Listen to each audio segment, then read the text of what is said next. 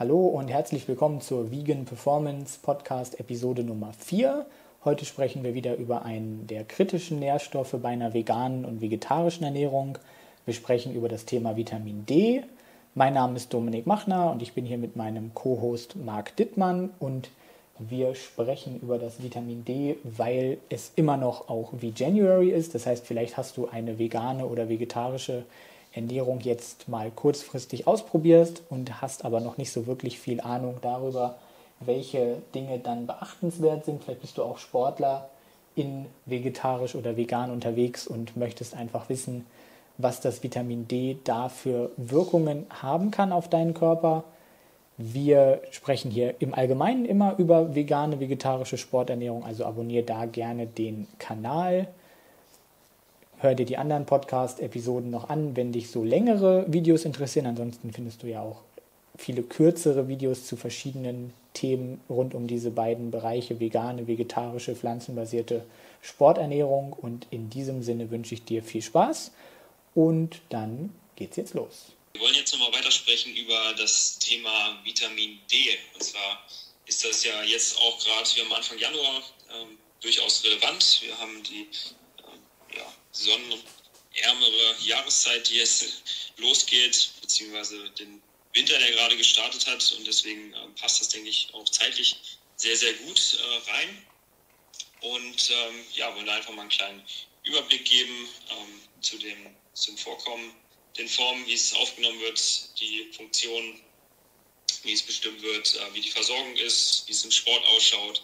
Und ähm, ja, ich würde sagen, wir starten einfach mal direkt was gibt es denn äh, beim Vitamin D dafür für Formen zum Beispiel? Wie kann das aufgenommen werden? Ja, das Vitamin D ist da tatsächlich recht spannend, weil es eben auch vom Körper selber hergestellt werden kann. Es ist in dem Sinne gar kein Vitamin, weil ein Vitamin hat eigentlich als Definition, dass wir es eben nicht selber herstellen können und dass wir es eben extern zum Beispiel über die Nahrung zuführen müssen. Zusätzlich hat es, wie wir im weiteren Verlauf sehen werden, dann auch noch eher eine Hormonfunktion und könnte deswegen auch eher als Hormon noch bezeichnet werden. Letztlich sprechen wir vielleicht erstmal über den Syntheseweg von Vitamin D. Du hast ja den Winter auch angesprochen und die Sonne, also muss die Sonneneinstrahlung damit ja irgendwie was zu tun haben. Und es ist so, dass wir eine bestimmte Substanz in unserer Haut haben. Das ist das sogenannte 7-Dehydrocholesterol. Und das kann in Kombination mit einer UVB-Bestrahlung in einem Wellenlängenbereich von 295 bis 315 Millimetern dann aus diesem 7-Dehydrocholesterol, was übrigens ein Abkömmling vom Cholesterin ist, also der, der Name ist schon ähnlich und ist dann eben auch so. Dieses kann dann mit der UVB-Bestrahlung zum sogenannten Kohle-Calciferol werden und dann im weiteren Verlauf zum sogenannten Vitamin D3 werden. Und dieses Vitamin D3 ist dann das, was im Körper weiter verarbeitet wird. Da werden wir noch drauf kommen. Und das ist aber letztlich der Weg, wie wir es selber als Menschen synthetisieren können. Mhm. Also das heißt, ähm, es stammt quasi aus der Sonne. Ähm, man spricht äh, dennoch davon, dass Vitamin D äh, auch explizit für vegan Lebende oder vegetarisch Lebende auch äh, ein kritischer Nährstoff darstellt. Ist also die Nahrung auch ähm, ein Thema? Gibt es auch in Lebensmitteln oder? Ja, die Nahrung ist da auf jeden Fall ein Thema. Letztlich ist es auch jetzt kein Nährstoff, der durch die Sonnenstrahlen, ich weiß nicht, ob sich das einige so vorstellen, dann durch die Sonnenstrahlen irgendwie zu uns gelangt. Das ist nicht so. Die Sonne ist ja einfach sehr energiereich und diese UVB-Strahlen eben auch. Und deswegen wird aus dieser Vorläufersubstanz, die wir auch immer noch selber im Körper herstellen müssen, dann eben das Vitamin D3 gemacht. In Pflanzen, beziehungsweise besser gesagt in Pilzen, weil Pilze sind keine Pflanzen und keine Tiere, kommt auch ein Vitamin D vor. Dort wird aus dem sogenannten Ergocalciferol dann unter UVB-Strahlung das Ergosterol gemacht und das nennt man dann nicht Vitamin D3, sondern Vitamin D2. Und letztlich kommen diese beiden Formen in der Nahrung vor. Die 3 ist natürlicherweise nur enthalten in Fisch und in Eiern. Man ist aber auch mittlerweile dazu übergegangen, dass man Milchprodukte und eben teilweise auch schon Milchersatzprodukte bei einer veganen, vegetarischen Ernährung dann eben mit Vitamin D3 anreichert. Also es gibt durchaus auch die Möglichkeit, hier so ein bisschen über Lebensmittel die Bedarf oder die Versorgung aufzustocken, wenn jetzt äh, mal die Sonne nicht so viel scheint, beziehungsweise auch die UVB-Einstrahlung zu gering ist im Winter. Genau, an sich ist der Körper total in der Lage, seinen Vitamin D-Status komplett über die Sonne zu decken. Und dennoch gibt es auch von der Deutschen Gesellschaft für Ernährung dann Empfehlungen für eine Vitamin D-Zufuhr über die Nahrung. Und dieser Wert gilt dann, wenn die Sonneneinstrahlung nicht ausreicht, um genügend Vitamin D zu bilden. Und da äh, werden wir noch drüber sprechen, wann das der Fall ist. Zum Beispiel eben im Winter, welche Faktoren da wichtig sind. Aber wenn diese endogene Synthese quasi nicht gewährleistet ist, dann sagt man, dann brauche ich eine gewisse Menge über die Nahrung, um dort einfach ausreichend versorgt zu sein. Und ob das dann über die Nahrung möglich ist, beziehungsweise ob die Nahrung bei veganer, vegetarischer Ernährung dann vielleicht noch schlechter abschneidet, darüber sprechen wir ja heute noch. Genau. Ja, wie sieht es mit der, mit der Aufnahme auf äh, vom Vitamin D? Wie, wie funktioniert das? Was meinst du denn jetzt genau mit Aufnahme? So wie das Vitamin D, was jetzt vielleicht in der Haut gebildet wird, wie, wie kommt es dort an, wo wir es dann auch brauchen in unserem Körper? Das wird letztlich im Blut dann transportiert. Da gibt es auch wieder Bindungsproteine, zum Beispiel das Vitamin D Binding Protein und dort wird letztlich das Vitamin D3 im Blut transportiert, wenn ich mich richtig erinnere. Und auch hier gibt es dann aber wie bei anderen Vitaminen auch eine sogenannte aktive Form. Das heißt, das Ganze muss umgewandelt werden und diese Umwandlung von dem Vitamin D3 in der Leber findet dann eben dort statt. Dort wird dann das sogenannte 25-OH Vitamin D, das sogenannte Calcidiol gebildet. Das ist die Speicherform und das wird dann wiederum transportiert zur Niere und dort wird es dann in Calcitriol umgewandelt. Und das ist dann letztlich die aktive Form, die dann an den Vitamin D-Rezeptor in verschiedenen Geweben andocken kann und dort dann eben seine Wirkung erzeugt. Und das äh, oder dieser die Umwandlung von Vitamin D3 wird eben dann bevorzugt im Vergleich zu Vitamin D2. Also einmal ist es vielleicht so, dass tierische Lebensmittel auch wegen der Anreicherung von Milchprodukten und eben weil in Fisch und Eiern das natürlicherweise schon enthalten ist, einmal deswegen führen wir mehr D3 über die Nahrung schon zu und weil vielleicht einige Leute gar keine Pilze essen. Und andererseits ist die Umwandlung von D3 wahrscheinlich vom Körper bevorzugt im Vergleich zu Vitamin D2. Mhm. Deswegen glaube ich schon mal ein guter Hinweis äh, dafür, dass äh, da die pflanzliche Ernährung potenziell auch im Nachteil sein kann. Wenn man jetzt äh, sagt, ich bin nicht äh, so drauf und dran im Winter zu implementieren, dann sieht es von den Nahrungsmitteln her da auch etwas schwieriger aus. Auch wenn man sagt, Vitamin D eigentlich ein Sonnenvitamin oder wir ja auch noch äh, hören werden weiter, oder du auch schon gesagt hast, könnte es auch als äh, Hormon eventuell eher einordnen. Das ist ein ganz spezielles Vitamin, das Vitamin D. Genau. Ja, speziell, wie sieht es ähm, aus mit den Funktionen im Körper vom Vitamin D? Wofür brauchen wir das eigentlich? Was macht es? Ich habe ja schon gesagt, dass wir Vitamin D-Rezeptoren in verschiedenen Geweben haben. Das ist allgemein ein äh, Feature, ein, eine Eigenschaft von Hormonen, dass wir dann Rezeptoren auf der Zelloberfläche haben und dann dockt dieses Hormon meinetwegen da an und dann passiert eben eine bestimmte Reaktion in der Zelle und dann werden bestimmte Proteine meinetwegen hergestellt, die dann etwas im Körper machen, vereinfacht gesagt. Und wenn dieses Vitamin D dann eben an den Vitamin D-Rezeptor bindet, zum Beispiel im Darm, dann wird die Aufnahme von Calcium aus dem Darm gesteigert. Also die, äh, das Calcium, was wir dann über die Nahrung aufnehmen, wird dann besser absorbiert im, im Darm sozusagen. Und deswegen hat Vitamin D eine regulierende Funktion auf den Calciumstoffwechsel und letztlich dann eben, weil Calcium eben sehr wichtig ist für den Knochenstoffwechsel, auch im Knochenstoffwechsel. Und letztlich reguliert eben Vitamin D dann eben auch den Blutkalziumspiegel. Der Blutkalziumspiegel muss in sehr engen Bahnen bleiben, weil wenn der zu hoch oder zu niedrig ist, dann bekommen wir wirklich massive Probleme Und wenn der aber okay ist, dann sind wir quasi glücklich. Also man sieht auch, dass Vitamin D äh, wieder ein sehr relevanter Nährstoff und ja, deshalb äh, sollte dir die Versorgung auch damit äh, gewährleistet sein. Wie sieht es da aus mit der Bestimmung vom äh, Vitamin D-Status? Wie gelingt das? Da kommen wir noch drauf, aber wir sind ja noch nicht fertig mit den Funktionen.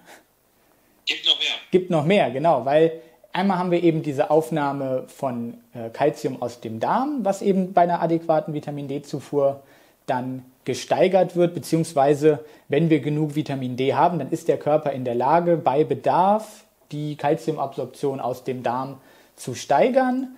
Zusätzlich ist es so, dass Vitamin D die sogenannten Osteoblasten stimuliert. Das sind knochenbildende Zellen und die schütten dann ein Peptidhormon aus. Peptid kommt von Eiweiß, also es ist ein Eiweißbaustein, was dann auch einen Hormoncharakter äh, hat. Das ist das sogenannte Osteokalzin und das Osteokalzin sorgt dann in Kombination mit einer Carboxylierung von Vitamin K. Vitamin K kommen wir vielleicht auch noch mal irgendwann drauf zu sprechen, heute aber denke ich eher weniger sorgt dann diese spezielle Form von Vitamin K, wenn die eben carboxyliert ist, dazu, dass der Knochenstoffwechsel auf eine bestimmte Art und Weise agiert. Und die unkarboxylierte Form ist im Energiestoffwechsel wichtig. Also letztlich beeinflusst Vitamin D auch die Funktion von Vitamin K und hat dadurch wiederum Auswirkungen im Knochenstoffwechsel und eben auch wieder im Energiestoffwechsel und verbessert zum Beispiel die Insulinsensitivität des Muskels. Also wenn Insulin ausgeschüttet wird, dann kann eben Blutzucker vermehrt in die Muskelzelle gelangen und wenn das verbessert ist, dann steht vielleicht einfach mehr Energie im Muskel zur Verfügung. Hat auch vielleicht eine Bewandtnis für Menschen mit Prädiabetes oder Typ-2-Diabetes, aber da sprechen wir heute nicht drüber. Aber letztlich dann eventuell auch für Sportler, weil eben auch SportlerInnen ja dann Blutzucker durchaus als hauptsächliche Energiequelle brauchen. Wir haben noch eine Rolle für die Testosteronproduktion in den Hoden. Also da geht man vielleicht einfach davon aus, wenn wir zu wenig Vitamin D haben, dann könnte diese Testosteronproduktion leiden. Ob sich das dann im Sport irgendwie bemerkbar macht, das wissen wir nicht. Da sprechen wir heute auch nicht drüber, weil es den Rahmen sprengen würde. Zusätzlich hat Vitamin D noch eine Rolle bei der Konzentration von bestimmten Neurotransmittern im Gehirn. Dazu zählen dann Serotonin und Dopamin und Noradrenalin. Bei der Entwicklung des Menschen und auch zum Beispiel des Muskelgewebes gibt es auch noch eine Rolle, weil Vitamin D dann das Wachstum und die Wanderung von sogenannten Satellitenzellen unterstützt. Also das sind Zellen, die einfach in Muskelzellen vorhanden sind und zum Beispiel, wenn man jetzt vom sogenannten Muskelgedächtnis spricht, dann wahrscheinlich aktiv werden und wieder dafür sorgen, dass man Muskulatur, die einmal da war, dann auch relativ schnell wieder zurück bekommt, sind vielleicht auch für die Regeneration wichtig, diese Satellitenzellen. Und möglicherweise ist Vitamin D eben auch noch im äh, Immunsystem mit einer Funktion oder mit mehreren Funktionen beaufschlagt. Man hört äh, auch wieder sehr, sehr umfassend vielfältige äh, Funktionen von Vitamin D. Nicht nur für den ähm, ja, allgemein, äh, nicht nur für die Allgemeinheit, sondern auch für Leute, die äh, sportlich aktiv sind mit der Muskelfunktion, was du genannt hast, mit dem Energiestoffwechsel, was äh, relevant ist, aber auch ähm, Knochengesundheit, die ähm, ja auch sehr wichtig ist für SportlerInnen, aber auch für die Allgemeinheit. Wenn man da zum Beispiel an Osteoporose denkt, da ähm, haben, glaube ich, auch schon viele von gehört, dass da Vitamin D äh, relevant ist, um das auch positiv zu beeinflussen, den Knochenstoffwechsel und Osteoporose ähm, tendenziell vorzubeugen. Genau, wir haben einfach eine vielfältige Funktionspalette. Die Wirkungen auf den Knochenstoffwechsel sind wirklich ähm, sehr, sehr sicher belegt und sehr gut untersucht. Das andere ist so ein bisschen offen, eben wie sich das dann bei bestimmten Personengruppen einfach auswirkt. Wir könnten jetzt auch, und das machen wir bestimmt auch noch, dass wir mal einen Vitamin D Podcast darüber machen, wie die Vitamin D-Versorgung bei SportlerInnen dann eben ist und wie vielleicht eine Supplementation dann auch auf verschiedene Aspekte der Maximalkraft, Sprungkraft, Ausdauerleistungsfähigkeit und so weiter wirkt. Das würde in diesem Kontext jetzt aber absolut den Rahmen sprengen, weil es da sehr, sehr viele Untersuchungen auch schon gibt und man über viele Nuancen sprechen müsste. Hier geht es jetzt einfach darum, dass wir über Vitamin D im Kontext einer veganen, vegetarischen Ernährung sprechen und man sich dann vielleicht schon denken könnte, dass auch vegane, vegetarische SportlerInnen da durchaus mehr darauf achten müssten, wir da aber eigentlich noch gar keine Daten in irgendeiner Form zu haben. Ja, kommen wir jetzt, äh, dann würde ich sagen, aber zur Bestimmung des äh, B12-Status. Wie kann das gelingen? Du meinst Vitamin D, nicht B12. Vitamin D, genau. B12 genau. hatten wir letztes Mal. genau. Da ist es auch wieder so, wir hatten es beim B12 auch schon, dass wir eben bestimmte ähm, nutritive Biomarker brauchen, um wirklich von einem bestimmten Wert im Blut dann auf die Ernährung schließen zu können. Glücklicherweise haben wir den auch beim Vitamin D. Und das ist dann in den meisten Fällen die Bestimmung der Speicherform des Vitamin Ds, also die Bestimmung des 25-OH Vitamin Ds. Und da gibt es jetzt so ein bisschen eine Kontroverse auch zwischen den europäischen Ländern und den nordamerikanischen Ländern, also zwischen den USA und dann zum Beispiel den europäischen Ländern, wo denn der optimale Status zu verorten ist. Und Letztlich gibt es hier auch zwei Einheiten, die immer mal wieder zu Verwirrungen führen. Es gibt hier nämlich die Einheit Nanomol pro Liter und Nanogramm pro Milliliter. Und letztlich könnte man sagen, alles, was ich in Nanogramm habe, mal 2,5 ist dann das in Nanomol. Also die Umrechnung ist nicht so schwer. Und man könnte vielleicht sagen, dass der optimale Status bei 50 bis 75 Nanomol oder bei 20 bis 30 Nanogramm liegt. Aber ob der jetzt bei 20 oder 30 oder bei 50 oder 75 liegt, da wird sich noch ein bisschen drum gestritten. Okay. Und die Zufuhr in der Allgemeinbevölkerung, wie sieht es da aus? Die Zufuhr, haben wir ja eben schon drüber gesprochen, hängt eben auch davon ab, befinde ich mich jetzt in einer Periode des Jahres, wo ich eben dann auch über die Sonne das Ganze decken könnte oder nicht. Die DGE gibt an, dass ich eine Synthese oder dass ich quasi 800 internationale Einheiten an Vitamin D zuführen müsste, um eine fehlende endogene Synthese komplett auszugleichen. Und da gibt es auch manchmal die Angabe in Mikrogramm pro Tag oder in internationalen Einheiten. Bei den ähm, internationalen Einheiten sind es dann 800 und bei dem Mikrogramm sind es dann 20. Also kann man sich auch dann wieder mit dem Faktor 40 umrechnen. Ich glaube, wir werden im weiteren Kontext eher von internationalen Einheiten reden, weil das auch tatsächlich Standard ist. Also 800 braucht man, wenn man gar keine endogene Synthese hat. Und da ist es tatsächlich so, dass Männer und Frauen so roundabout 60 bis 200 oder nur 300 internationale Einheiten pro Tag aufnehmen. Und bei den VegetarierInnen sind das dann noch weniger. Da sind es so 50 bis 120 internationale Einheiten. Und bei den VeganerInnen sind es eben dann teilweise auch null, also gar, gar nichts. Und teilweise eben dann 200 internationale Einheiten. Also eigentlich keine Ernährungsform führt bei einer fehlenden endogenen Vitamin D-Synthese genug über die Nahrung zu, die MischköstlerInnen aber mehr als die VegetarierInnen und die VegetarierInnen mehr als die VeganerInnen. Ja, eine interessante Botschaft, dass äh, da die Ernährung äh, in jedem Falle eigentlich nicht bedarfsdeckend sein kann für die äh, Vitamin D-Versorgung, aber wieder auch ähm, besonders die vegane Ernährung, die äh, da kaum bzw. gar nicht zu beitragen kann oder beiträgt, äh, was man beobachtet, wie die Vitamin D-Versorgung, was dann höchstwahrscheinlich auch eine äh, externe Zufuhr ähm, ja, ähm, legitimiert und ja, besonders jetzt auch zu der Jahreszeit vermutlich. Genau, wir wollen einfach darauf aufmerksam machen, dass die VeganerInnen eigentlich theoretisch am, am schlechtesten versorgt sind. Das wird sich dann auch noch später in den Statusen widerspiegeln.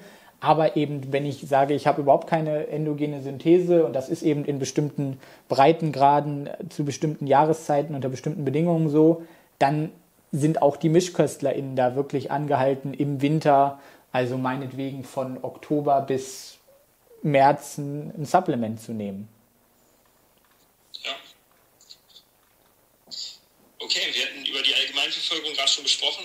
Ähm, der, die Zufuhr im Sport, äh, wie, wie sieht es da aus? Genau, da können wir auch nochmal drüber sprechen. Da ist das eigentlich ähnlich, denn SportlerInnen essen natürlich mehr, mehr Essen, mehr Kalorien und so weiter, aber mischköstliche SportlerInnen essen dann auch teilweise ähnlich wie normale MischköstlerInnen und deswegen ist die Zufuhr da auch mit 8 bis 1000 internationalen Einheiten sehr, sehr weitläufig. Also manche essen fast gar nichts und manche essen ausreichend. In den meisten Fällen ist das aber nicht ausreichend. Also die Spanne ist quasi 8 bis so 1000 internationale Einheiten und meistens bewegen wir uns aber im Bereich von 100 bis 300. Also ganz ähnlich wie bei den nicht sportlichen MischköstlerInnen. Und das ist bei den Frauen dann genauso. Also die sind auch meistens nicht ausreichend versorgt. Also auch hier wieder kann man sagen, über die Nahrungszufuhr Vitamin D decken eher schwierig bis unmöglich für vegan Lebende. Ja, man könnte das vielleicht hinkriegen, aber wenn man sich nicht darum kümmert und da keine besondere Beachtung dem Ganzen schenkt, dann ist es meistens nicht ausreichend. Also es gibt ja auch so ein paar Lebensmittel, die äh, wirklich relativ gut konzentriert sind, aber haben wir auch schon äh, drüber gesprochen, ist es wirklich äh, recht viel, was man davon braucht, bis man da den Bedarf deckt. Also gibt aber bei Pilzen, äh, glaube ich, die Mengen hatte ich auch mal ausgerechnet, äh, sind es, glaube ich, ein bis anderthalb Kilo Steinpilze, die man bräuchte für 800 äh, internationale Einheiten, glaube ich. Das ist äh, wirklich ziemlich viel und eher unrealistisch, dass man das deckt. Ja, das ist nie im Leben machbar. Und dann ist auch die Frage, wenn ich eine Sache dann wieder exorbitant mehr esse, fallen dann nicht an anderer Stelle wieder wichtige Nährstoffe unten runter. Also ja. ist es dann die Frage, ob das so die, die erstrebenswerte oder auch wirklich machbare Variante ist in der Praxis dann. Mhm. Ja, wie sieht es aus äh, bei Läufern? Da hast du äh, eine Studie mitgebracht, eine Beobachtungsstudie. Was äh, kam da raus, was die Versorgung angeht oder die Aufnahme? Genau, da hat man das auch wieder untersucht und hat bei den MischköstlerInnen 104 bis 130 internationale Einheiten, bei den VegetarierInnen so 60 bis 120 und bei den VeganerInnen dann eben knapp 40 internationale Einheiten.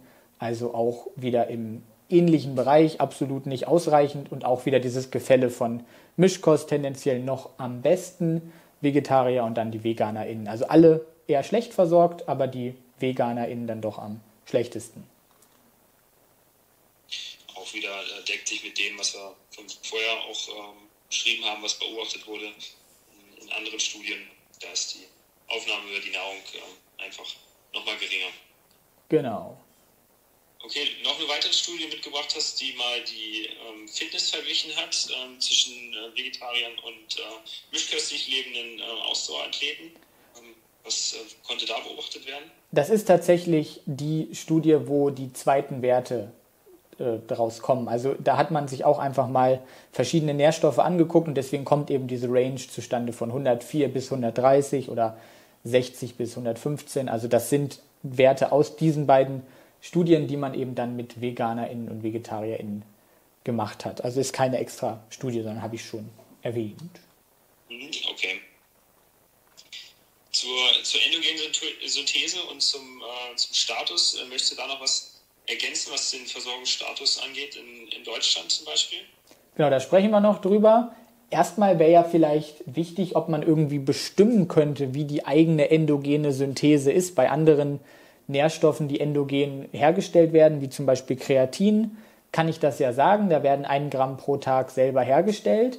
Beim Vitamin D lässt sich das eben nicht genau bestimmen. Und das ist kein Statement, was ich jetzt einfach so von mir gebe, sondern das ist von einem Positionspapier von internationalen Vitamin D-Forschern von einer Konferenz aus dem Jahre 2020, die sich eben nicht darauf einigen konnten, wie man die endogene Synthese genau bestimmt. Also wir wissen nicht zum aktuellen Zeitpunkt, wie die endogene Synthese in einem gegebenen Menschen vor uns ist. Und deswegen kann ich auch nicht sagen, wie viel mir jetzt dann vielleicht über die Nahrung fehlt. Produziere ich 100, produziere ich 300, 800, 1000, keine Ahnung. Also sehr individuell was äh, die endogene Synthese auch beeinflusst, richtig? Genau, und das liegt auch daran, dass es eben von ganz vielen verschiedenen Faktoren abhängig ist. Zum Beispiel ist es so, dass Menschen mit einer eher dunklen Hautfarbe Vitamin D schlechter synthetisieren oder auf jeden Fall einen schlechteren Vitamin D-Status haben als Menschen mit einer helleren Hautfarbe. Dann kommt es auf den Breitengrad an, also ob ich jetzt eher in Äquatornähe bin oder eben nicht. Dann kommt es auf die Sonneneinstrahlung an. Natürlich, wenn ich UVB-Strahlung haben will, dann brauche ich Sonne. Dann kommt es aber auch darauf an, in welchem Winkel steht die Sonne. Und die steht eben dann zum Beispiel in Mitteleuropa, in Deutschland, einfach in diesen Monaten Oktober bis März nicht so, dass genügend UVB-Strahlen dann die Haut erreichen. Dann kommt es noch über, äh, auf den Sonnenschutz an. Da, der Einfluss des Sonnenschutzes ist vielleicht nicht ganz so groß, wie man früher gedacht hat. Es kommt auf die Zufuhr über die Nahrung an, ne, wenn ich den Status mir angucke. Es kommt aufs Körpergewicht an, weil Vitamin D ein fettlösliches Vitamin ist. Das heißt, vielleicht brauchen übergewichtige Menschen, fettleibige Menschen oder sehr schwere SportlerInnen dann einfach mehr Vitamin D oder sie speichern es einfach und kommen nicht ran. Dann kommt es darauf an, wie viel halte ich mich in Innenräumen auf, mit wie viel freier Haut gehe ich raus, wenn die Sonne scheint. Darauf kommt es einfach an und deswegen ist das Ganze so schwierig. Ja, ganz kann man durchhören, ganz viele individuelle Faktoren, die da einfach äh, das beeinflussen. Ne? Und dann ja. ist man im zweiten Zweifel vielleicht doch äh, schlechter versorgt, als man denkt, weil man ähm, dann ja vielleicht erst nach der Arbeit auch rausgeht in den Sommermonaten ähm, und dann ja vielleicht dann auch nicht mehr ein T-Shirt und kurze Hose anhat, sondern ähm, ja lange Klamotten und sich da nicht ausreichend lange genug aufhält und die Sonne schon wieder zu tief ist. Äh, sicherlich auch ein Grund, warum dann viele doch nicht so gut versorgt sind. Gucken wir uns mal an, wie sich das dann in Deutschland wirklich praktischerweise so auswirkt, denn theoretisch schwadronieren könnten wir jetzt viel. Wie sieht es denn wirklich aus? Da gibt es eine Studie vom RKI und da sieht man eben, wir haben ja darüber gesprochen, der, der vielleicht ausreichende Status sind so 50 bis 75 Nanomol und da liegt eben der Durchschnitt der Deutschen bei 45 Nanomol, also leichte Unterversorgung könnte man sagen. Und Dabei spaltet sich das dann eben noch auf, dass ungefähr 60 Prozent eben unter 50 Nanomol sind und aber 30 Prozent unter 30 Nanomol. Also 60 Nanomol, äh 60 Prozent sind vielleicht leicht unterversorgt, aber 30 Prozent sind schon wirklich massiv unterversorgt. Und dann gibt es auch noch einen Unterschied zwischen Winter und Sommer. Also im Sommer ist der Status einfach besser als im Winter. Ganz klar. Aber deutet ja schon darauf hin, dass die Versorgung allgemein relativ schlecht ist in Deutschland. Ne? Die ist eben unterschiedlich im Winter und im Sommer und eben, ja, viele Deutsche sind, also sage ich mal zwei Drittel, sind quasi in einem eher suboptimalen Bereich.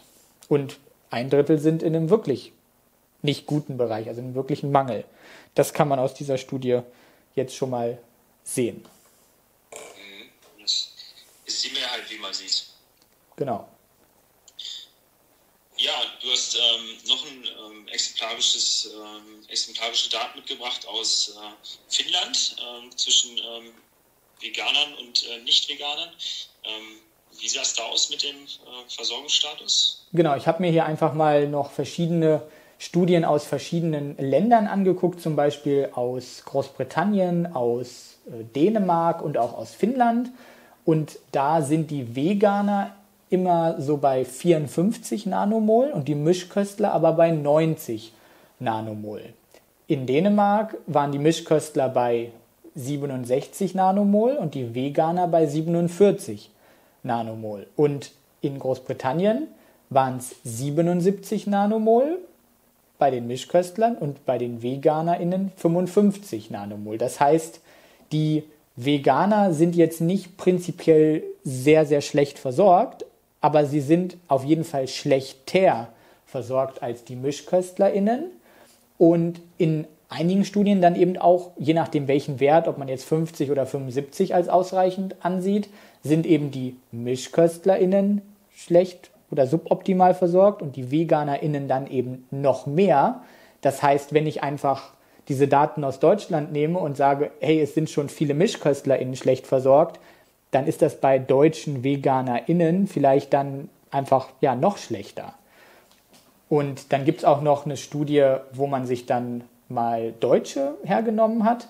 Und da war es dann tatsächlich genau umgekehrt. Da waren die Mischköstler bei 45 Nanomol und die Veganer bei 63 Nanomol. Also genau umgekehrt.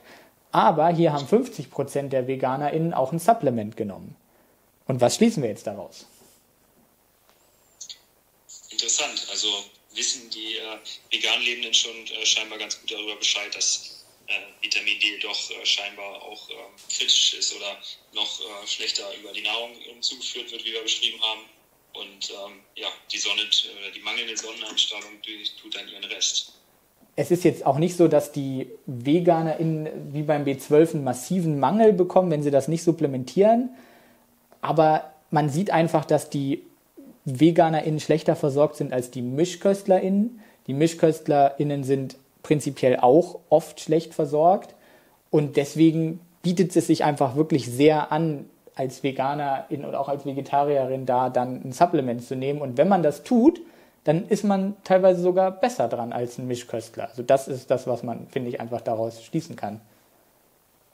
Ja, ist ja auch äh, dann leicht gemacht, ne, wenn man weiß, man ist etwas schlechter versorgt, weil ähm, über die Nahrung weniger reinkommt und Sonne ist so oder so schwierig, dann äh, ist man äh, gut dabei, wenn man einfach aufgeklärt ist und äh, dann schon auch vorbeugend äh, das vielleicht einnimmt, besonders dann auch in den Wintermonaten.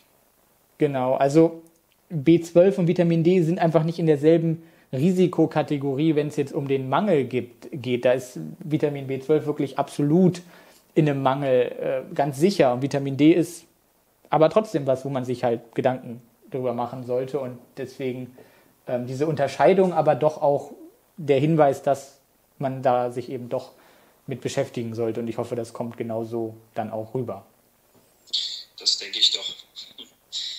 Ja, würde ich sagen, wenn wir durch sind erstmal mit dem, ähm, mit dem Versorgungsstatus oder der ähm, endogenen Symptose, lass uns doch ähm, wieder übergehen zum, zum Sport. Ähm, du hast noch ähm, eine Studie mitgebracht, äh, die den äh, mangelnden Versorgungsstatus nochmal bei Athleten äh, festgehalten hast, hatten äh, eine, eine Meta-Analyse, also ein systematisches Review, das sich einfach mal mehrere äh, Studien angeschaut hat und die auch bewertet hat.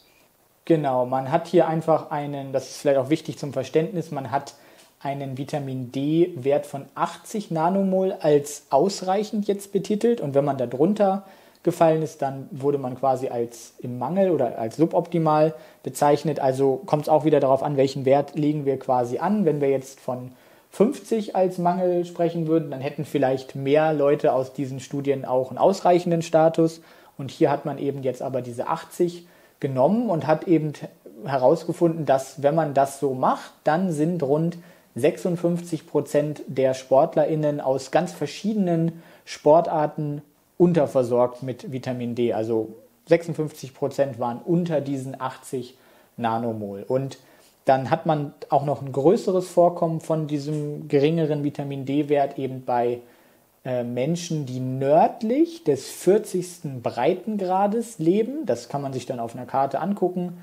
Also wer nördlich von Europa, vielleicht Madrid, in USA Denver, oder in Asien, äh, Europa nördlich von Istanbul lebt oder nördlich von Peking, der hat einfach ein höheres, ein höheres Risiko für einen Vitamin D-Mangel. Und die höchste Prävalenz, das höchste Aufkommen hat man dann in Großbritannien gehabt. Kein Wunder, da scheint ja auch nie die Sonne. Oder im Mittleren Osten. Und da scheint natürlich oft die Sonne. Also Mittlerer Osten, ähm, da scheint natürlich oft die Sonne. Aber da haben wir dann vielleicht auch wieder Menschen, die das aufgrund von der dunklen Hautfarbe eher weniger gut aufnehmen. Also nur weil man jetzt in der Gegend mit Sonne lebt, ist es jetzt nicht so, dass man prinzipiell dann gut versorgt ist. Ja, ich kenne auch Daten aus äh, Saudi-Arabien zum Beispiel. Da ähm, gibt es wohl auch ähm, sehr, sehr hohen Anteil an ähm, Leuten, die schlecht versorgt sind oder generell auch im arabischen Raum, wo man denken würde, da scheint ja ganz viel, die Sonne ist mal gut versorgt, aber wenn man dann einerseits einen dunkleren Hauttyp hat und andererseits dann auch die Sonne meidet, weil es eben so heiß ist und dann auch die ganze Zeit äh, mit bedeckter Kleidung, was ja in den, in den Kulturkreisen auch äh, typisch ist, unterwegs ist, dann äh, kann man auch da natürlich äh, ja, unterversorgt sein. Ne? Das ist jetzt nicht exklusiv nur für äh, uns Deutsche und äh, nördlich aufwärts von uns, dass das gilt. Genau, letztlich hatte man in äh, Großbritannien ein Vorkommen von Vitamin D-Mangel unter 80 Nanomol eben bei 70 Prozent der SportlerInnen und im Mittleren Osten waren es dann eben 84 Prozent. In den USA waren es 39 Prozent, in Australien, scheint ja auch viel die Sonne, waren es aber immer noch 34 Prozent und auch in Spanien waren es 32 Prozent. Also auch wieder, nur weil man in einem sehr sonnenreichen Land lebt, heißt das nicht, dass man da gleich auf der sicheren Seite ist.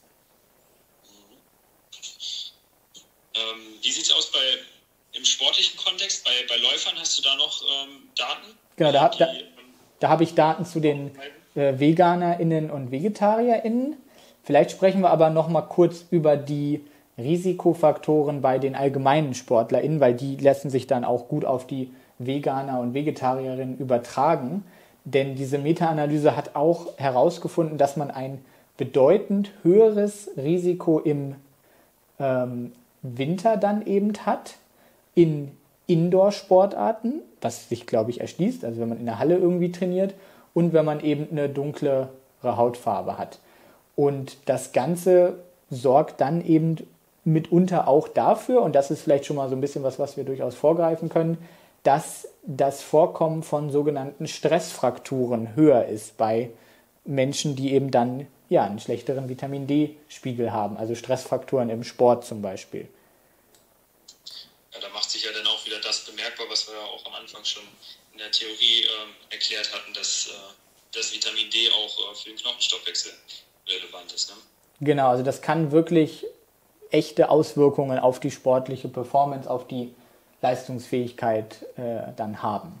Und bei den VeganerInnen und Vegetarierinnen im Sport ist es eben so, dass wir auch wieder ein gewisses ähm, Gefälle haben, nämlich, und das ist auch ganz spannend, das hat diese Studie wirklich gut gemacht, im Allgemeinen haben wir einen, ähm, ich glaube, das ist der Status, oder ich muss mal kurz überlegen, ob das der Status ist oder die Zufuhr. Ich glaube, es ist der Status. Das heißt, wir haben einen Status von 90 Nanomol bei den MischköstlerInnen, bei den Läufern bei den Vegetarierinnen haben wir einen Status von 76 Nanomol und bei den VeganerInnen von 86 Nanomol. Also sind letztlich hier die Vegetarier am schlechtesten, aber alle im guten Bereich. Wenn wir uns jetzt angucken, welche Leute Supplemente nehmen, dann sind die mit Supplementen wieder noch besser versorgt und die ohne Supplemente wiederum ein bisschen schlechter. Da sind dann die Vegetarier und VeganerInnen schon nur noch bei 73 Nanomol. Also auch wieder vielleicht vielleicht ausreichend, vielleicht leichter Mangel. Und dann haben wir eben aber auch unter 50 Nanomol bei 25 Prozent aller SportlerInnen, egal welche Ernährungsform sie haben. Also hier einfach der Hinweis nochmal für SportlerInnen, egal wie man sich ernährt, man könnte darüber nachdenken, ein Supplement zu nehmen. Mhm. Interessant, dass auch da wieder der Mangel doch ähm, oder eine Unterversorgung doch recht typisch ist. Ne? Also durchaus wichtig, dass wir darauf hinweisen oder darüber sprechen, dass das unabhängig von Ernährungsformen äh, relevant ist und dann tendenziell relevanter noch wird, wenn man sich äh, vegetarisch oder vegan ernährt. Genau, und letztlich auch hier wieder, dass man besseren Status im Sommer als im Winter eben dann gehabt hat würde ich sagen, gehen wir über zur ähm, Bedarfsdeckung, wenn du nichts mehr hast zu dem äh, vorigen Bereich. Genau, habe ich nichts. Okay, ja, dann lass uns mal darüber sprechen, wie kann denn der Vitamin D-Bedarf äh, äh, gut gedeckt werden? Was können wir dafür tun, wenn das äh, scheinbar nicht gelingt über Sonne oder Nahrungsmittel? Ja, das ist auch wieder ein bisschen kontrovers, weil es eben nicht nur bei der endogenen Synthese ähm, dann verschiedene Einflussfaktoren gibt, sondern auch bei dem, wie viel Vitamin D dann man eben nehmen sollte. Da gibt es dann eben die DGE, die einfach 800 internationale Einheiten empfiehlt. Da könnte man durchaus schon kritisieren, dass das möglicherweise doch zu niedrig ist. Dann gibt es aber auch aus der alternativmedizinischen Szene Bücher, wo man einfach sagt, ja, dann nimm halt 100.000 jeden Tag. Das ist vielleicht auch nicht so ganz der, äh, der Weisheit letzter Schluss. Und deswegen habe ich einfach mal eine, eine wissenschaftlich äh, erarbeitete Formel ausgegraben, wie man das möglicherweise machen kann. Die werde ich auch noch mal in die Videobeschreibung packen, weil man sich das natürlich so nicht merken kann. Aber diese Formel ist so, dass man quasi, wenn man wissen will, wie viele internationale Einheiten braucht man, dann hat man 40 mal in Klammern das, was man an 25 OH Vitamin D erreichen will, also den Zielspiegel minus den Ausgangsspiegel und das Ganze dann mal dem Körpergewicht in Kilogramm. Also kleines Beispiel, wenn wir jetzt eine 70 Kilo Person haben und die hat eben dann 30 Nanomol als Ausgangsspiegel und möchte aber vielleicht 125 äh, Nanomol haben, dann würden wir sagen 40 mal 125 minus 30 mal 70. Und dann hätten wir quasi die Zahl von 266.000 internationalen Einheiten, die diese Person bräuchte, um von 30 Nanomol dann eben auf 125 Nanomol zu kommen. Gleichzeitig empfehlen die Autoren aber auch maximal 3500 internationale Einheiten pro Tag einzunehmen. Und das ist auch der Konsensus dieses äh, Papers, was ich schon genannt hatte, dass man eben sagt, das wirklich absolute Maximum für eine sichere äh, Einnahme über einen längeren Zeitraum sind 4000 Einheiten pro Tag. Mhm. Ja, schöner praktischer Guide oder Hinweis dazu, wie man das für sich mal ausrechnen kann, wenn man mal seinen Status bestimmt hat, um zu wissen, wie muss ich supplementieren, um äh, wo zu landen mit meinem Spiegel. Ne? Genau, das Problem ist nur, wenn ich das jetzt wirklich mache, das hat eine Studie gemacht, da haben einfach Leistungssportler mal entweder 35.000 oder 70.000 internationale Einheiten pro Woche bekommen für zwölf Wochen. Dann steigern beide Dosierungen jeweils diesen 25 OH Vitamin D-Spiegel und auch die aktive Form, das Calcitriol. Die 70.000er Supplementierung führt aber auch zu einer Steigerung eines bestimmten Stoffwechselprodukts des Vitamin D-Stoffwechsels, nämlich des sogenannten Dihydro, Dihydroxycholecalciferol. Das ist es. Und da sagt man quasi, wenn dieses erhöht ist, dann ist das möglicherweise eben ein Zeichen, dass ich auch zu viel supplementiere. Also 70.000 sind dann vielleicht zu viel und 35.000 sind dann vielleicht auch ausreichend. Wenn ich und oder daraus ersch erschließen die Autoren quasi jetzt aber okay maximal 10.000 pro Tag, wenn ich einen Mangel habe. Ne? Also es ist jetzt nicht für Menschen mit einem normalen Spiegel, sondern wenn ich wirklich einen massiven Mangel habe, dann wirklich maximal 10.000 pro Tag. Ja, also Vitamin D überdosieren auch äh, nicht unbedingt zu empfehlen. Äh, Gab es auch immer mal wieder Schlagzeilen, glaube ich, äh, drüber, dass da sehr hohe Dosen äh, verwendet worden sind. Ähm, manche sprechen sich auch immer noch dafür aus, aber es gibt da dieses sichere Limit äh, bei zwischen 4.000 und 5.000 oder so gesagt, glaube ich, auch äh, 3.000 für Leute, die keinen Mangel haben. Und wenn man schon im Bereich des Mangels ist, ähm, sollte man auch nicht unbedingt über die 10.000 gehen. Das, das Paper dieser Vitamin D-Forscher sagt eben, dass es noch nicht gut erforscht ist, was passiert, wenn ich einen Vitamin D-Status von über 100 Nanogramm oder über 250 Nanomol erreiche. Kurzfristig ist das wahrscheinlich ohne Probleme. Langfristig gibt es da eben noch keine äh, Daten. Es könnte eben durchaus sein, dass, weil eben Vitamin D dann eben auch die Calciumresorption steigert, dass sich dann möglicherweise auch eine Steigerung der äh, Calciumkonzentration über den Urin habe und dann eventuell ein erhöhtes Risiko habe für Nierensteine, wenn ich in diese wirklich sehr, sehr hohen Regionen komme. Und deswegen ist das einfach nicht zu empfehlen. Wenn man bei 50, 75 Nanomol sich in, irgendwie in diesem Bereich bewegt, dann ist das nicht der Fall. Dann, dann hat man dieses Risiko wahrscheinlich nicht. Und deswegen sollte man auch ja generell nur so viel Vitamin D nehmen, dass man eben zu diesem adäquaten Spiegel kommt und mehr heißt in dem Fall auch nicht mehr. Ein weiteres Problem ist hier eben, kann ich auch noch mal eine weitere Studie vorstellen, da haben nämlich Basketballspieler einfach mal Vitamin D bekommen und zwar je nachdem, wie viel äh, Vitamin D sie an, an Spiegel quasi hatten. Die Leute mit unter 75 Nanomol haben 10.000 Einheiten pro Tag bekommen. Die mit 75 bis 125 Nanomol haben 5000 Einheiten bekommen und die mit über 125 Nanomol, die haben gar keine Supplemente bekommen, weil das ist ja wirklich maximal ausreichend. Und dann ist herausgekommen, dass bei den Leuten, die keine Supplemente bekommen haben, bei denen der Status mit über 125 Nanomol ja sehr, sehr ausreichend war, dass bei denen der Wert um 41 Punkte zurückgegangen ist. Bei denen, die 5000 Einheiten bekommen haben, ist das Ganze um 9 Punkte zurückgegangen. Und bei denen, die 10.000 bekommen haben und eben unter 75 gestartet sind, ist das Ganze dann um 35 gestiegen. Aber letztlich hat nur ein einziger Proband einen optimalen Status erreicht mit diesen 10.000 Einheiten pro Tag. Das ist ja äh, überraschend, dass man mit solch hohen Dosen da ähm, nicht den optimalen Status erreicht hat. Ne? Ja, es ist einfach faszinierend zu sehen, finde ich, wie ähm, es eben ohne Supplemente einfach vom Status her nach unten geht. Also wenn man nicht supplementiert, dann kann man wirklich sehen, das wird weniger. Selbst wenn ich 10.000 nehme, erreiche ich aber vielleicht immer noch nicht den optimalen Status und trotzdem ist es nach aktuellem Stand nicht empfehlenswert, das einfach so zu machen. Mehr als 10.000 zu nehmen. Also es ist ein bisschen eine Zwickmühle auch für, für, ähm, für Trainer, für Ernährungsfachkräfte, für Ärzte, die das in irgendeiner Form mal überwachen wollen. Also es ist wirklich hoch individuell und man müsste wirklich dann engmaschig den Wert letztlich kontrollieren. Ja, wir haben das auch schon beobachtet bei uns im TrueV-Team. Wir haben ja auch Vitamin D im, äh, im Angebot, dass äh, wir das äh, genommen haben, so wie es eigentlich auch empfohlen ist, ein bisschen höher, also zwischen 800 und 2000 internationale Einheiten äh, durchweg im Winter.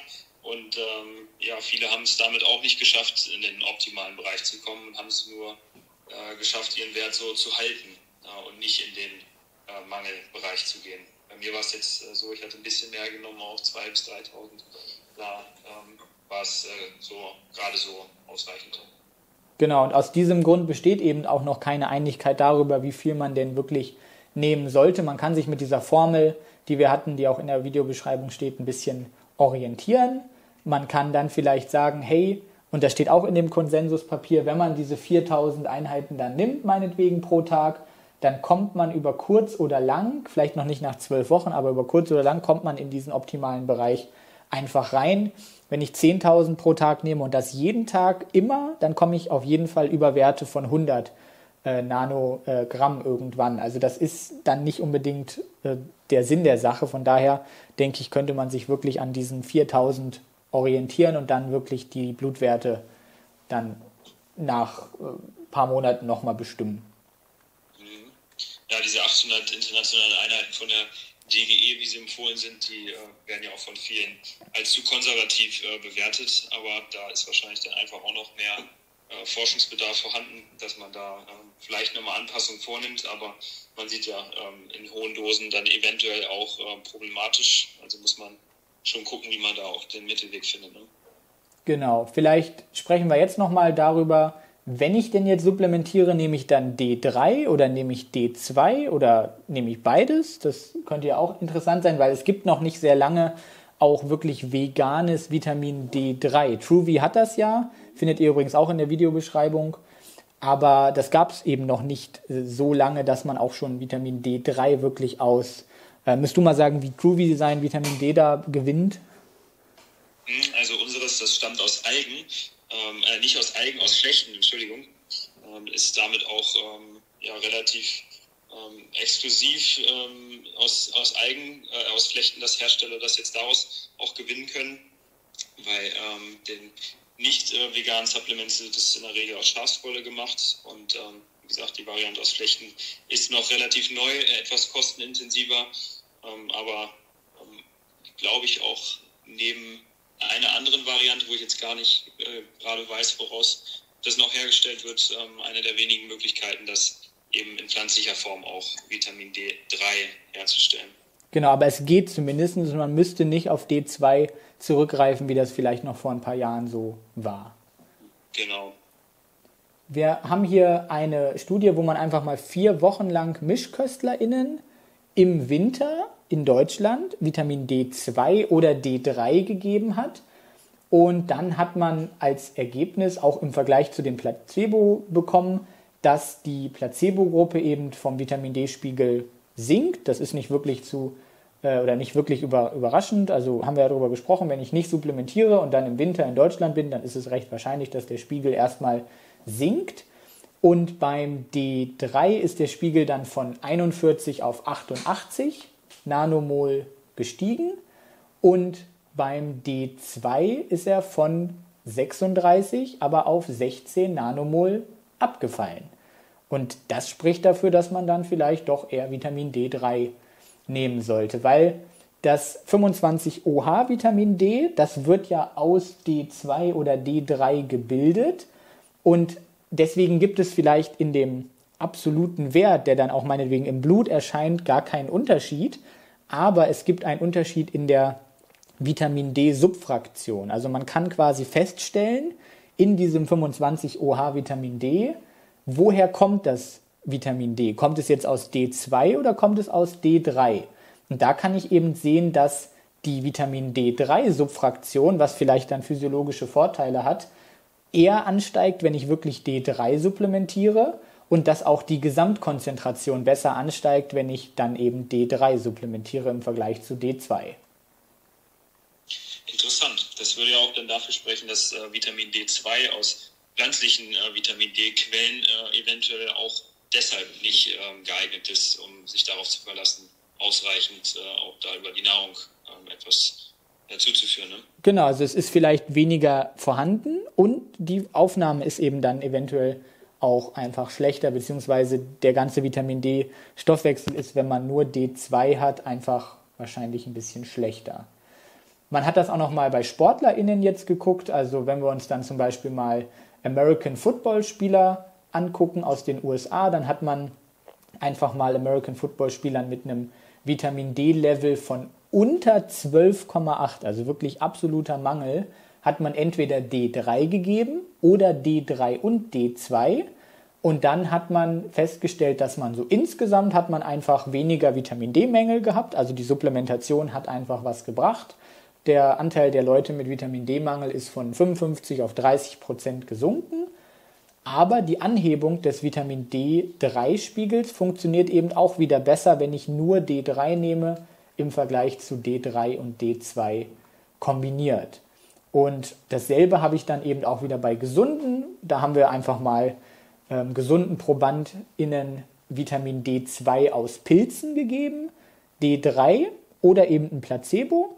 Und man hat dann herausgefunden, dass das Vitamin D einfach insgesamt von 46 auf 88 Nanomol steigt, aber auch wieder der Subfraktionsanteil sich unterscheidet. Also das D2 steigt bei der Supplementation mit den Pilzen und das D3 steigt besser, wenn ich wirklich eben D3 nehme. Also ähm, auch hier, ne, Pilze sind nicht optimal. Also auch hier wieder die wahrscheinlich äh, bessere Variante, das B, D3, finde ich. Genau. Der, der D3-Anteil im äh, Vitamin D ist sogar bei den Pilzen gesunken. Äh, deswegen ist das einfach ja, nicht optimal. Ähm, in der Studie äh, an den Footballplayern, da gab es noch äh, Risikofaktoren ähm, für ähm, ja, gescheiterte Supplementation. Was, was gab es da für Gründe, dass die Leute das nicht ähm, korrekt eingenommen haben? Ein Risikofaktor ist eben, dass man besser D3 supplementiert als D3 und D2. Das ist so das, was ich mir hier notiert habe, dass man eben, äh, dass ein Risikofaktor für eine gescheiterte Supplementation eben durchaus sein kann, dass man eben nicht die richtige Form von Vitamin D supplementiert. Hm, okay, also es war da jetzt äh, mehr die Form als irgendwelche Gewohnheiten, die das, äh, genau. das äh, haben. Okay, ja. Ähm, hast du noch was zu den, ähm, zu den eben genannten Studien oder nee. wären wir soweit? Sind wir durch. Ende?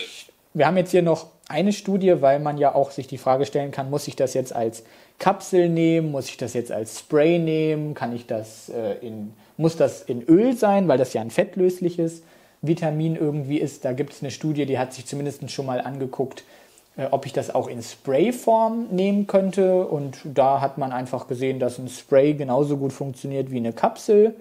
Wahrscheinlich würde ich jetzt schätzen, funktioniert das auch genauso gut wie ein Öl, was man mit einer Pipette irgendwie aufnimmt. Öl als Trägerform für ein fettlösliches Vitamin klingt auf jeden Fall schon mal recht sinnvoll. Auch generell einfach bei fettlöslichen Vitaminen, Carotinoiden, Vitamin A, ähm, Vorgängersubstanzen, zum Beispiel bei einer veganen Ernährung, könnte man auch einfach geringe Mengen Öl oder Nüsse oder so zum Essen dazu machen, damit das besser aufgenommen wird. Aber letztlich kann man da alles nehmen. Das ist ja auch in der äh, ölbasierten Form in der Pipette eigentlich die häufigste Variante, so wie ich sie kenne. Tabletten kennt man auch noch teilweise, auch in äh, Form von Kombipräparaten mit anderen Nährstoffen noch. Aber wenn man jetzt ähm, reines Vitamin D oder eben es ja auch in der Kombi mit K2 noch, ähm, da ist es auch in, in, Öl und viele andere Hersteller machen das genauso. Genau, bei Truvy ist es, glaube ich, auch in Ölform, ne? Ja, genau, mit Olivenöl, der Kombination. Gut, ja. Ähm, hätten wir es auch soweit, würde ich sagen, zum Vitamin D, oder? Ich würde sagen, wir kommen mal zur Zusammenfassung.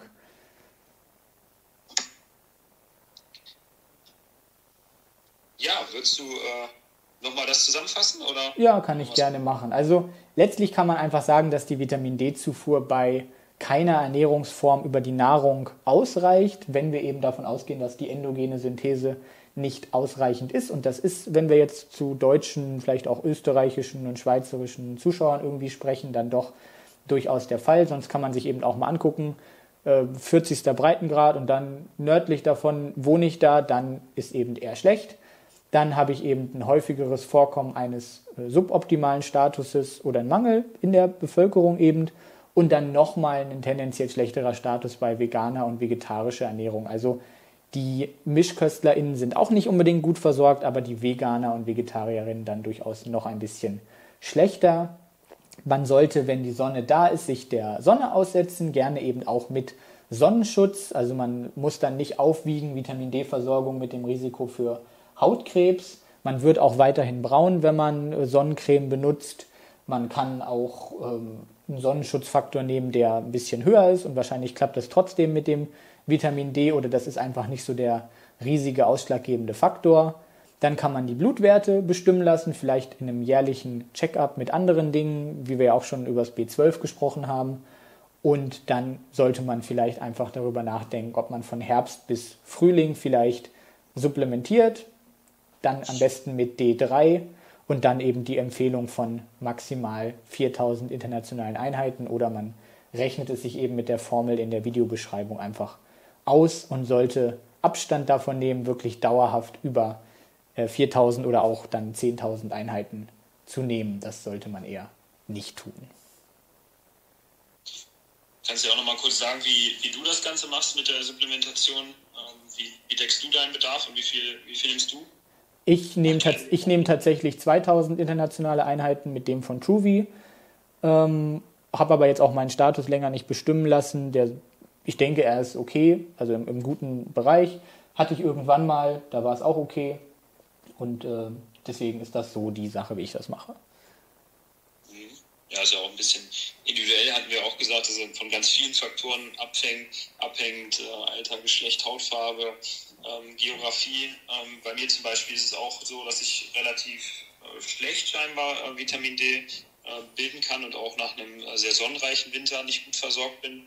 Das hatte ich jetzt ähm, auch bei den äh, letzten Messungen immer wieder festgestellt, dass ich äh, auch mit recht kontinuierlicher und auch hoher Versorgung 2000, 3000 internationale Einheiten pro Tag ähm, nicht in den Optimalbereich gekommen bin und auch zum Herbst hin, nachdem ich ähm, nicht supplementiert habe, aber wirklich mehrfach in der Woche mehrere Stunden auch mit wenig Kleidung äh, draußen äh, mich gesonnt habe oder hier draußen Sport gemacht habe, äh, auch nicht in den optimalen Bereich gekommen bin. Also deshalb lohnt es sich wahrscheinlich auch, wenn man das einfach mal bestimmen lässt und so guckt, ähm, mit welcher, mit welchem Lebensstil, mit welcher Supplementierung komme ich zu welcher Jahreszeit wohin vom Spiegel her und dass man das dann entsprechend ähm, ja, aufstockt mit einer Supplementierung. Genau, das wäre so unsere Empfehlung. Vitamin D ist einfach wirklich nicht teuer, genauso wie auch Vitamin B12 oder andere Nährstoffe, wenn man jetzt nicht die fancysten Lifestyle-Produkte von irgendwelchen Influencern dann nimmt, ähm, wo irgendwie dann irgendwas besonders toll sein soll. Wenn man einfach die wirklichen Basic-Produkte, vielleicht außer Apotheke, aus der Drogerie oder von Truvy eventuell auch nimmt, dann ist das wirklich nicht sehr teuer und hat einfach einen, einen relativ wichtigen Einfluss dann darauf, dass eine vegane und vegetarische Ernährung einfach gesund gestaltet ist. Wir haben auch gesprochen über die vielfältigen Funktionen. Ne? Das ist ja wirklich beeindruckend, ähm, wie äh, beeinflussend das Vitamin D ist als ja, Hormon eigentlich und nicht als klassisches äh, Vitamin. Ähm, da sprechen, denke ich, viele äh, Dinge für eine gute Versorgung. Da würde ich mich im Zweifelsfall nicht auf die Vitamin, Vitamin D-Speicher, die auch ähm, keine Halbwertszeit haben, die den ganzen Winter über ausreicht, verlassen und einfach lieber supplementieren. Also sei es, wenn man sich dann besser fühlt einfach, weil man ähm, Prävention betreibt, was die Gesundheit betrifft, ähm, aber auch für die Leistungsfähigkeit eben auch im Alltag, für die, für die Stimmung, für, für den Sport eventuell auch. Also da äh, spricht auf jeden Fall Nutzen äh, für sich. Genau. Gut, dann würde ich sagen, sind wir für heute erstmal fertig. Ich hoffe, es hat euch gefallen. Ich hoffe, ihr geht noch ein bisschen raus in die Sonne, wenn sie dann mal scheint. Hier scheint sie gerade. Und dann. Bei, äh, bei uns scheint die Sonne gerade, ja. Hier ist freier Ja, ein gutes, gutes Zeichen. Hier äh, sind noch die, die Wolken draußen, aber ich glaube nicht, dass das äh, ausreicht, um die Supplementation drumherum zu kommen. Nein. Einmal kurz die Sonne scheint. Nein. Ich habe es auch wieder letztens gelesen, dass, äh, dass äh, ich weiß gar nicht, welche Instagram-Seite es war, die haben sich auch dafür ausgesprochen, jetzt die Wintersonne zu genießen. Bei Wetter Online war es. Äh, raus in die Wintersonne fürs Vitamin D. Da dachte ich auch so, hm, das ist aber auch nur die halbe Wahrheit. Ja, da sind leider viele Fehlinformationen und deswegen könnt ihr uns ja auch abonnieren, damit ihr immer gute Informationen bekommt. Genau. Alles klar, dann bis zum nächsten Mal, würde ich sagen. Bis zum nächsten Mal. Tschüss.